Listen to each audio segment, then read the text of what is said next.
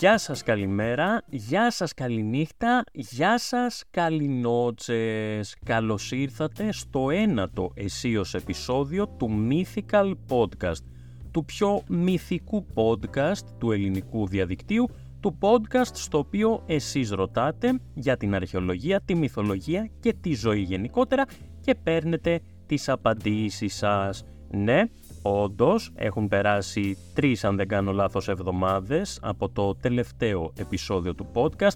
Μου λείψατε, ξέρω, σας έλειψα κι εγώ, αλλά υπήρχαν νέα βίντεο τα οποία έπρεπε να ανέβουν και τα οποία θέλαν αρκετό χρόνο και επίσης και άλλες επαγγελματικές υποχρεώσεις. Ωστόσο, θα είδατε στο κανάλι εδώ στο YouTube ότι ανέβηκαν νέα πολύ ενδιαφέροντα βίντεο με τίτλο ότι η Μήδεια δεν σκότωσε τα παιδιά της. Ναι, αλήθεια. Αν σας σοκάρει αυτό που μόλις ακούσατε, μπορείτε να δείτε το βίντεο και να καταλάβετε περί τίνος πρόκειται, με αναφορές στις αρχαίες πηγές, όπως πάντα, για ένα πρόσωπο της ελληνικής μυθολογίας, πολύ σημαντικό, πολύ γνωστό, πολύ ενιγματικό, πολύ σκληρό, αλλά ίσως και λίγο αδικημένο. Και επίσης ανέβηκε και το δεύτερο επεισόδιο της σειράς Δείπνοσοφιστές με τον Κώστα Κρύο, που επιχειρήσαμε να φτιάξουμε τον σπαρτιατικό μέλανα ζωμό παρά τις όποιες δυσκολίες παρουσιάστηκαν. Δείτε το κι αυτό, πείτε μου τη γνώμη σας και έρχονται κι άλλα πολύ πολύ ενδιαφέροντα βίντεο. Όμως, το θέμα του σημερινού επεισοδίου έχει κι αυτό το δικό του ενδιαφέρον. Είχα κάνει παλιότερα στο TikTok και στο Instagram ένα πολύ σύντομο βίντεο μιλώντας για τον Κοάλεμο, και αν δεν τον ακούτε πρώτη φορά, τότε ξέρετε ότι πρόκειται για τον θεό της ηλιθιότητας και της βλακείας των αρχαίων Ελλήνων, της αρχαίας ελληνικής μυθολογίας. Γι' αυτό λοιπόν σήμερα λέω να τον συζητήσουμε λίγο περισσότερο, όχι για κανέναν άλλο λόγο, αλλά επειδή στο σύντομο εκείνο βίντεο δεν είχα προλάβει να πω πολλές λεπτομέρειες και επειδή, ας μην κοροϊδευόμαστε, οι κοάλεμοι των ημερών μας είναι παντού γύρω μας, είμαστε κι εμείς. Ας μην κρυβόμαστε, αρκετά κοάλεμοι, οπότε είναι πάντα επίκαιρος ο θεός της ηλιθιότητας. Αξίζει λοιπόν να δούμε περισσότερες λεπτομέρειες για αυτόν, γιατί είναι σχετικά, για να μην πω εντελώς, άγνωστος, και οι αναφορές στις αρχαίες πηγές για αυτόν είναι επίσης πάρα πολύ λίγες. Έχει όμως το δικό του ενδιαφέρον και γι' αυτό το επέλεξα ως θέμα του σημερινού επεισοδίου, και επειδή, για να μην κρυβόμαστε και να μην σας λέω μόνο καλά λόγια, δεν είχατε κάνει και στο προηγούμενο επεισόδιο κάποιο πολύ ενδιαφέρον ερώτημα, οπότε βάλτε τα δυνατά σας για το επόμενο, γιατί αλλιώς θα επιλέξω πάλι εγώ θέμα. Για να δούμε λοιπόν τώρα τι παίζει με τον Κοάλεμο, επαναλαμβάνω, τον θεό της βλακείας και της ηλιθιότητας στην αρχαία Ελλάδα. Καταρχάς, για να είμαστε πιο ακριβείς, πρέπει να πούμε το εξής. Ο Κοάλεμος δεν ήταν ακριβώς θεός, ήταν ένας δαίμονας. Δαίμον. Υπάρχουν δαίμονες στην αρχαία ελληνική μυθολογία, πολλοί, και διαφέρουν κατά τεράστιο βαθμό, με αυτό που σήμερα έχουμε στο μυαλό μας όταν ακούμε τη λέξη δαίμονας. Σήμερα, ίσως και λόγω της χριστιανικής θρησκείας, όταν ακούμε δαίμονα, σκεφτόμαστε κάτι δαιμονικό, κακό, σκοτεινό, ένα πνεύμα το οποίο ενδεχομένως ψάχνει να κάνει κακό και να βλάψει, ή καταλαμβάνει τα σώματα των ανθρώπων και γίνονται δαιμονισμένοι, όπως προκύπτει και από την ετυμολογική συγγένεια της λέξης. Ξεχάστε τα όλα αυτά όμως όταν μιλάμε για την αρχαία Ελλάδα. Οι δαίμονες ήταν κάτι τελείως διαφορετικό. Ήταν κάτι σαν προσωποποιημένες έννοιες, δηλαδή ο θάνατος, ο ύπνος, ο πλούτος, όλοι αυτοί ήταν και θεότητες, αλλά ήταν και δαίμονες, γιατί στο πρόσωπό τους, όπως φανερώνει και το όνομά τους, προσωποποιούνταν μία έννοια. Σίγουρα δεν ήταν θνητοί, ήταν πολύ πιο κοντά στο θεοί από ότι στο θνητοί, προφανώς, ήταν αιώνιοι, δεν πέθαιναν, ήταν αθάνατοι, και μπορούμε να τους έχουμε στο μυαλό μας σαν πνεύματα, όχι όμως με την σημερινή σημασία. Σε αυτή λοιπόν την κατηγορία μιλάμε και για τον Κοάλεμο, σε αυτή την κατηγορία νίκη, ο οποίος ήταν η προσωποποίηση της βλακείας και της ηλιθιότητας. τώρα. Πάμε να κάνουμε μία σύντομη έρευνα μαζί στις αρχές πηγές και να δούμε πού αναφέρεται από τους αρχαίους συγγραφείς ο Κοάλεμος. Εγώ μπόρεσα να βρω με την έρευνα που έκανα 2 μόλις αναφορές και πάρα πολύ σύντομες, οι οποίες εκ των οποίων η μία ήταν στον Αριστοφάνη και η άλλη στον Πλούταρχο. Έχουν όμως η κάθε μία από αυτές το δικό τους ξεχωριστό ενδιαφέρον, οπότε πάμε να τις δούμε με λεπτομέρεια, μπας και ρίξουμε λίγο περισσότερο φως στον Κοάλεμο, να δούμε τι ήταν αυτός ο δαίμονας. Πάμε λοιπόν στον Αριστοφάνη, στην κωμωδία Ιππής και στον στίχο 221. Η κωμωδία Ιππής διδάχθηκε, δηλαδή παίχτηκε για πρώτη φορά, το 424 π.Χ.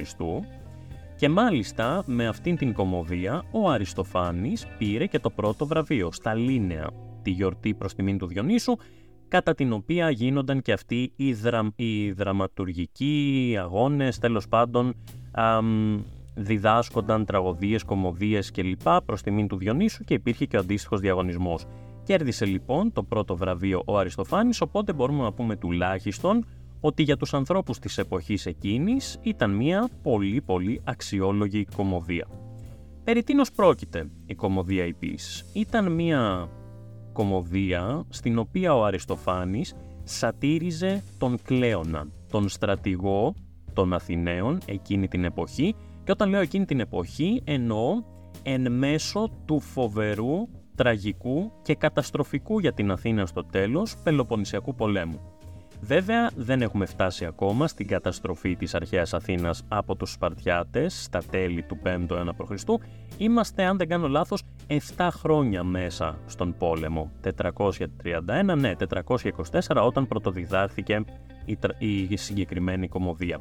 Σατηρίζει λοιπόν ο Αριστοφάνης τον Κλέωνα, γιατί ο Κλέον ήθελε ο πόλεμος να συνεχιστεί. Και επιτρέψτε μου να πω εδώ ότι συνεχίστηκε και δεν πήγε και πάρα πολύ καλά αυτό, όπως ενδεχομένως να γνωρίζετε. Μιλάω φυσικά για την καταστροφή της Αθήνας που σας είπα προηγουμένως και το τέλος ουσιαστικά του χρυσού αιώνα της Αθήνας, του χρυσού αιώνα του Περικλή, όλα αυτά που γνωρίζετε. Η Αθήνα ποτέ ξανά δεν θα ξαναβίωνε αυτήν την τεράστια έγκλη που γνώρισε τον 5ο αιώνα π.Χ. εξαιτίας του Πελοποννησιακού πολέμου. Ο Αριστοφάνης λοιπόν προσπαθεί και καταφέρνει επιτυχημένα, αν κρίνουμε από το πρώτο βραβείο, να σατηρήσει τον στρατηγό Κλέωνα, επειδή θέλει να συνεχίσει τον πόλεμο. Και τον θεωρεί δημαγωγό στην πολιτική ζωή δηλαδή του τόπου, στην πολιτική ζωή της αρχαίας Αθήνας. Ο Αριστοφάνης θεωρεί ότι ο Κλέωνας με τις τακτικές του προσπαθεί να κερδίσει το λαό, χρησιμοποιώντας τεχνάσματα και αδόκιμα μέσα. Οπότε λοιπόν, τι κάνει εδώ? Στην κωμωδία Ιππής βάζει τους 2 πρωταγωνιστές να προσπαθούν να πείσουν έναν αλαντοπόλη να τρέξει και να γίνει και εκείνος πολιτικός για να κερδίσει τον κόσμο με το μέρος του. Παίζει και ο ίδιος ο Κλέωνας, ο χαρακτήρας το εννοώ, φυσικά δεν λέγεται Κλέωνας, ο Αριστοφάνης τον έχει ονομάσει Παφλαγώνα, και ουσιαστικά στο τέλος ο αλαντοπόλης αυτός κερδίζει τον Κλέωνα και παίρνει με το μέρος του το λαό, γίνοντας και ο ίδιος ένας φοβερός δημαγωγός, το οποίο βέβαια είχε αρνητική σημασία όπως και σήμερα, ένας λαοπλάνος θα λέγαμε, ο οποίος και αυτός χρησιμοποιεί τις τεχνικές αυτές, τις αδόκιμες, απλά για να πάρει με το μέρος του το λαό και να επιδιώξει και να καταφέρει τα δικά του, να εξυπηρετήσει τα δικά του συμφέροντα. Είμαστε λοιπόν στο στίχο 221, όπου ο ένας εκ των πρωταγωνιστών δίνει οδηγίες στον αλαντοπόλη, πρώτον για να τον πείσει να τρέξει σαν πολιτικός και για να του δείξει ή να του δώσει συμβουλές πώς να κερδίσει τον λαό και τον Κλέωνα σαν πολιτικός και δημαγωγός. Πάμε στο κείμενο και επιτρέψτε μου να σας διαβάσω το απόσπασμα, γιατί έχει τη δική του αξία, πιστέψτε με. Λέει λοιπόν ο αλαντοπόλης: «Πάει καλά, λέει, μου καλαρέσουν οι χρησμοί, μόνο δεν χωρά στο μυαλό μου πώς θα τα βγάζω πέρα με τη διακυβέρνηση του λαού». Και του απαντά ο ένας εκ των πρωταγωνιστών: «Χαρά στο πράγμα», λέει, «τι κάνεις κάθε μέρα? Συνέχισε την ίδια δουλειά. Πάρε στα χέρια σου όλες τις υποθέσεις, δώσ' τους κοπάνισμα και ανακάτεμα, πάρε τον λαό με το μέρος σου, γλυκαίνοντάς τον με λόγια που βγαίνουν από καλή κουζίνα. Και έχεις όλα τα άλλα χαρίσματα του δημαγωγού. Φωνή που φέρνει αναγούλα, σόι ξεφτυλισμένο, είσαι παιδί της πιάτσας, δεν σου λείπει τίποτα από ό,τι χρειάζεται για να κυβερνάς την πόλη. Και ακόμα οι χρησμοί και της πυθίας, τα μαντέματά σου έρχονται γάντι. Μπρος λοιπόν, του λέει, στολίσουμε στεφάνια και κάνε σπονδί στον Κοάλεμο. Σπονδί στον Κοάλεμο λοιπόν, μέσα στις οδηγίες που του δίνει ο πρωταγωνιστής στον Αλαντοπόλη και τις συμβουλές, τον συμβουλεύει να βάλει ένα στεφάνι ή τέλος πάντων πολλά στεφάνια και να κάνει μία προσφορά στον θεό της βλακείας και της ηλιθιότητας για να καταφέρει έτσι να έχει μαζί του τον λαό, να καταφέρει να τον γλυκάνει, να τον πάρει με το μέρος του. Οπότε καταλαβαίνουμε ότι εδώ ο Κοάλεμος ουσιαστικά θα περίμενε την προσφορά του Αλαντοπόλη είτε για να τον βοηθήσει ενεργά, είτε για να κάνει τα μαγικά του θα λέγαμε και να κάνει το λαό και το δήμο πιο συγκεκριμένα της Αθήνας ηλίθιο και βλαμένο για να μπορέσει να πιστεί από τα γλυκόλογα του επίδοξου δημαγωγού. Όσο για τα χαρακτηριστικά του δημαγωγού που αναφέρει ο πρωταγωνιστής στο συγκεκριμένο στίχο στη συγκεκριμένη κομμωδία που λέει «Πάρε το λαό με το μέρος σου, γλυκαίνοντάς τον με λόγια που βγαίνουν από καλή κουζίνα, κοπάνισέ τα, ανακάτεψέ τα, η φωνή σου ταιριάζει γιατί φέρνει αναγούλα, είσαι από ξεφτυλισμένο σόι». Καταλαβαίνετε ότι τα χαρακτηριστικά ενός δημαγωγού δεν έχουν αλλάξει και πάρα πολύ μέχρι σήμερα. Ήδη από τότε ήταν αρνητικό κάποιος να είναι δημαγωγός, χωρίς όμως αυτό, επιτρέψτε μου να πω, να σημαίνει ότι δεν κατάφερνε το σκοπό του, ότι δηλαδή δεν κέρδιζε και δεν έπαιρνε τον λαό με το μέρος του. Αυτή λοιπόν είναι η πιο σημαντική αναφορά στον Κοάλεμο που έχουμε σε αρχαίο κείμενο. Ο θεός της βλακείας και της ηλιθιότητας καλείται να βοηθήσει τον Αλαντοπόλη για να καταφέρει να πάρει το λαό με το μέρος του. Η άλλη αναφορά τώρα είναι στον Πλούταρχο, όχι το Γιάννη, συγχωρέστε μου αυτό το αστείο, κάθε φορά που βλέπω το όνομα του Πλουτάρχου το λέω, γιατί ο Γιάννης Πλούταρχος είναι ο πρώτος που μου έρχεται στο μυαλό.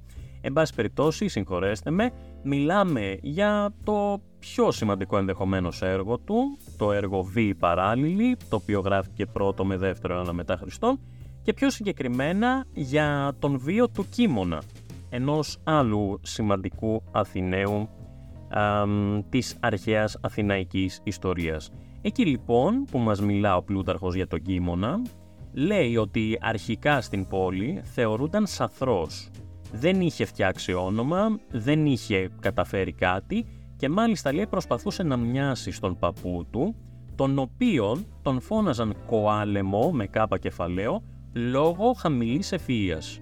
Δηλαδή έχουμε μία ακόμα αναφορά στον Κοάλεμο, την προσωποποίηση της βλακείας και της ηλιθιότητας και βλέπουμε μέσα από την αναφορά του Πλουτάρχου στους βίους παραλλήλους και στον Κίμωνα ότι η λέξη Κοάλεμος μπορούσε να χαρακτηρίσει και έναν ολόκληρο άνθρωπο σαν προσβολή. Αντί να τον πούνε ηλίθιο, ξέρω εγώ, η βλάκα, η χαζό, τον λέγαν Κοάλεμο.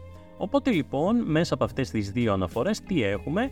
Έχουμε το γεγονός ότι υπήρχε ο Κοάλεμος στην αρχαία ελληνική κοσμοθεωρία θα πω εγώ και μυθολογία, το ότι ήταν κατά κάποιο τρόπο μια θεότητα από τη στιγμή που λάμβανε προσφορές ή έπρεπε να λάβει προσφορές για να βοηθήσει κάποιον, ότι μπορούσε να σταθεί στο πλευρό ενός δημαγωγού, ότι ήταν τόσο ηλίθιος και βλάκας που το όνομά του ήταν μια προσβολή από μόνη της για τους ανθρώπους της εποχής.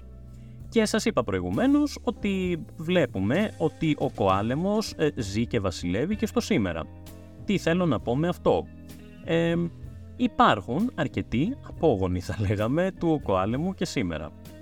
Η αλήθεια είναι ότι αρέσκονται πολλοί και πολλές να λένε διαρκώς ότι είναι απόγονοι των αρχαίων Ελλήνων. Άλλοι λένε ότι είναι απόγονοι του Μεγάλου Αλεξάνδρου, του Περικλή, του Σοφοκλή, του Σοκράτη, του Πλάτωνα.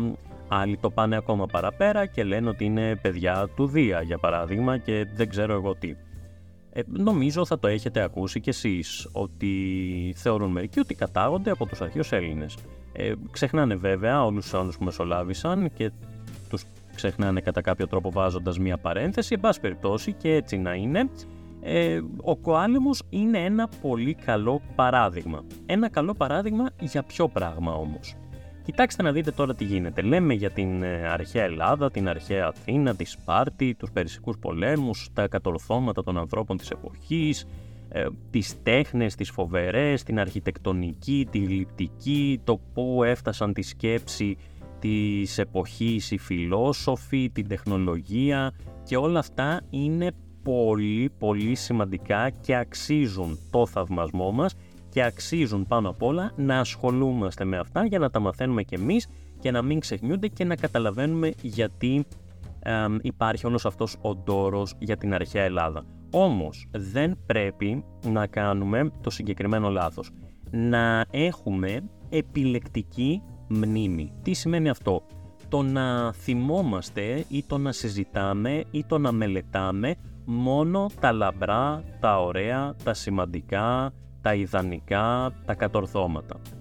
Όταν θέλεις, σαν επιστήμονας το λέω τώρα, σαν αρχαιολόγος, σαν ιστορικός, να μελετήσεις μία αρχαία κοινωνία, πρέπει, επιβάλλεται, αν θέλεις να κάνεις σωστά τη δουλειά σου, να μελετήσεις όλες τις πτυχές αυτής της κοινωνίας. Όχι μόνο τα καλά, όχι μόνο τα θετικά, όχι μόνο τα σπουδαία. Δεν είναι σωστό και ορθό να κρατάμε μόνο τα καλά και να ξεχνάμε ή να επιλέγουμε να διαφορήσουμε για τα αρνητικά. Τι σημαίνει αυτό? Ότι η αρχαία αθηναϊκή κοινωνία, μιας και μας απασχόλησε στο σημερινό επεισόδιο του podcast, είχε όλους αυτούς τους φοβερούς άνδρες, τους πολιτικούς άνδρες, τους κομμωδιογράφους, τους τραγικούς ποιητές, τους φιλοσόφους, τους γλύπτες, τους αγγιογράφους που θαυμάζουμε και τους αγαπώ και εγώ πάρα πολύ, αλλά δεν ήταν μια κοινωνία ιδιοφιών, φιλοσόφων, στρατιωτικών, έξυπνων. Υπήρχαν, όπως και σήμερα και θα υπάρχουν για πάντα, και οι ηλίθιοι και οι βλάκες αυτής της κοινωνίας, άνθρωποι οι οποίοι δεν κατάφεραν, εν πάση περιπτώσει, να μείνουν τα ονόματά τους στην ιστορία ή τέλος πάντων έμειναν στην ιστορία, αλλά ως κοάλεμοι. Και αυτό, φαντάζομαι, δεν πρέπει να σας προξενεί ιδιαίτερη εντύπωση, μιας και είναι χαρακτηριστικό όλων των ανθρώπινων κοινωνιών διαχρονικά. Θα μου πείτε, μπορεί τότε αναλογικά οι κοάλεμοι της κοινωνίας να ήταν λιγότεροι και σήμερα να είναι περισσότεροι. Δεν θα σας πω ότι διαφωνώ, μπορεί να φταίει και το ότι σήμερα ο πληθυσμός είναι πολύ μεγαλύτερος. Εμένα, για παράδειγμα, στο βίντεο αυτό το σύντομο που σας έλεγα που είχα κάνει για τον Κοάλεμο, σαν παιδάκια πρώτης δημοτικού, κάποιοι απογράφο λέγαν «Χαχα, είσαι απόγονός τους, χαχα, εσύ είσαι Κοάλεμος». Δεν ξέρω πόση ώρα τους πήρε για να φανταστούν αυτήν την ευρηματική και δημιουργική προσβολή. Ωστόσο, βλέπετε ότι ακόμα και έτσι ο Κοάλεμος επιβιώνει μέχρι σήμερα. Καταρχάς, εγώ τους ευχαρίστησα, γιατί έστω και έτσι, με το να με λένε Κοάλεμο, ενδεχομένως να παραδέχονται ότι είμαι Θεός και οκ, από το να μην είμαι τίποτα, προτιμώ να είμαι Θεός κι ας είναι και της χαζομάρας. Οκ, επιλογές είναι αυτά. Ωστόσο, φίλες και φίλοι, μυθικοί μου φίλοι και μυθικές μου φίλες, πρέπει να παραδεχτούμε εδώ, μιας και είμαστε μεταξύ μας, ότι όλοι και όλες έχουμε υπάρξει κοάλεμοι κάποια στιγμή, πολλές στιγμές ή κάθε στιγμή της ζωής μας. Και μην ακούσω κανέναν ή καμιά να το αρνείται, γιατί δεν πείθει.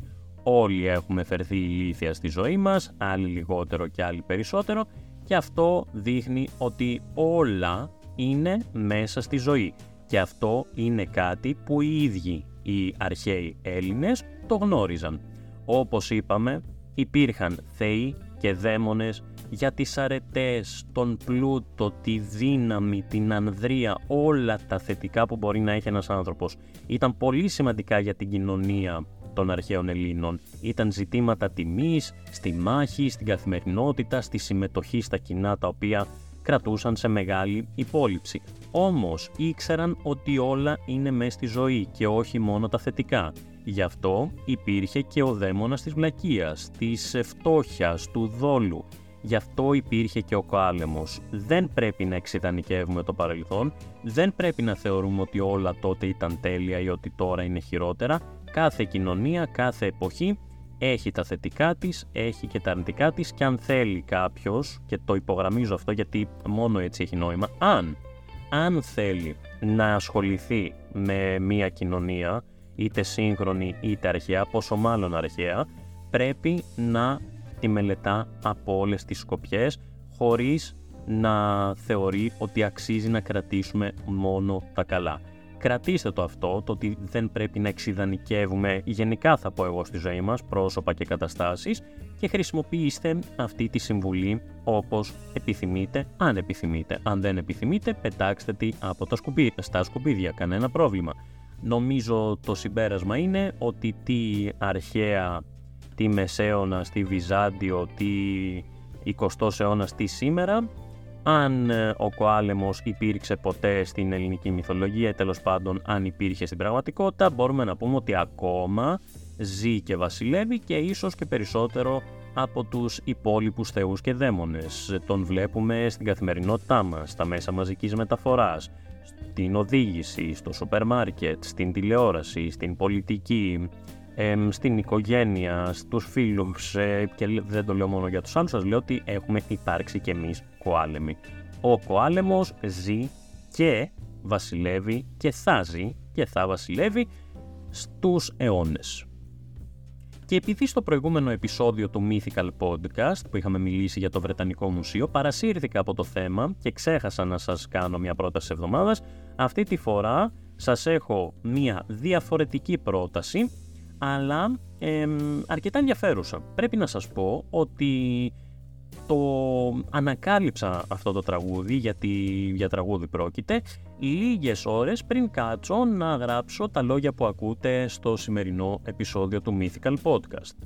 Είναι το τραγούδι Σκάντζα, Σκάντζα, σίγμα, κάπα, αλφα, νίτα, ζήτα, αλφα, από το δίσκο Εμπάργο, σε στίχους Άλκη Αλκαίου και μουσική του πολύ αγαπημένου Θάνου Μικρούτσικου. Η πρώτη εκτέλεση ήταν από τον Βλάση Μπονάτσο το 1982-83, όταν και κυκλοφόρησε αυτός ο εμβληματικός και εξαιρετικά σημαντικός δίσκος, και πρόσφατα έχει γίνει και μια επανεκτέλεση από το Χρήστο Θηβαίο. Αναζητήστε το λοιπόν στο Spotify, στο YouTube, όπου ακούτε τη μουσική σας, Σκάντζα, και πείτε μου τη γνώμη σας. Θα δείτε ότι οι στίχοι αφορούν ενδεχομένως και το συγκεκριμένο, το σημερινό μας θέμα, αλλά γενικότερα έχουν μία αρχαιοελληνική εσάνς, μιας και ακούγονται πολλά γνώριμα ιστορικά και μυθολογικά πρόσωπα. Αυτά είχα να σας πω εγώ για σήμερα. Ήταν το επεισόδιο αφιερωμένο στον Κοάλεμο. Πώς μπορείτε να συμμετάσχετε εσείς στο Mythical Podcast, γράφοντας τις ερωτήσεις σας από κάτω εδώ στα σχόλια ή σε προσωπικά μηνύματα στα social media, και φυσικά βαθμολογώντας το με 5 αστέρια αν θεωρείτε ότι είναι ένα podcast 5 αστέρων. Μην είστε Κοάλεμοι, βάλτε 5 αστεράκια. Ακολουθήστε με και στο Spotify να ανέβουμε και διαρκώς ανεβαίνουμε, και σας ευχαριστώ πολύ γι' αυτό, απλώς ξέρετε, πρέπει να το πω. Και τώρα είναι το σημείο που ευχαριστώ πάρα πολύ τους Patreons του καναλιού. Όπως σας είπα και στο προηγούμενο επεισόδιο, και μέσα στο καλοκαίρι και τώρα, κάποια άτομα επιλέγουν σταθερά, έμπρακτα και από το ειστέρημά τους να βοηθούν το project The Mythologist, και τους ευχαριστώ πάρα πολύ γι' αυτό. Θα τους δείτε και στο τέλος του επεισοδίου, όσοι και όσες το βλέπετε στο YouTube. Αυτά λοιπόν για σήμερα. Μέχρι το επόμενο επεισόδιο του Mythical Podcast, την επόμενη ή την παρεπόμενη Πέμπτη, όποτε υπάρχει ο απαραίτητος χρόνος, εύχομαι σε όλους και σε όλες να είστε καλά και να μην είστε Κοάλεμοι. Γεια σας.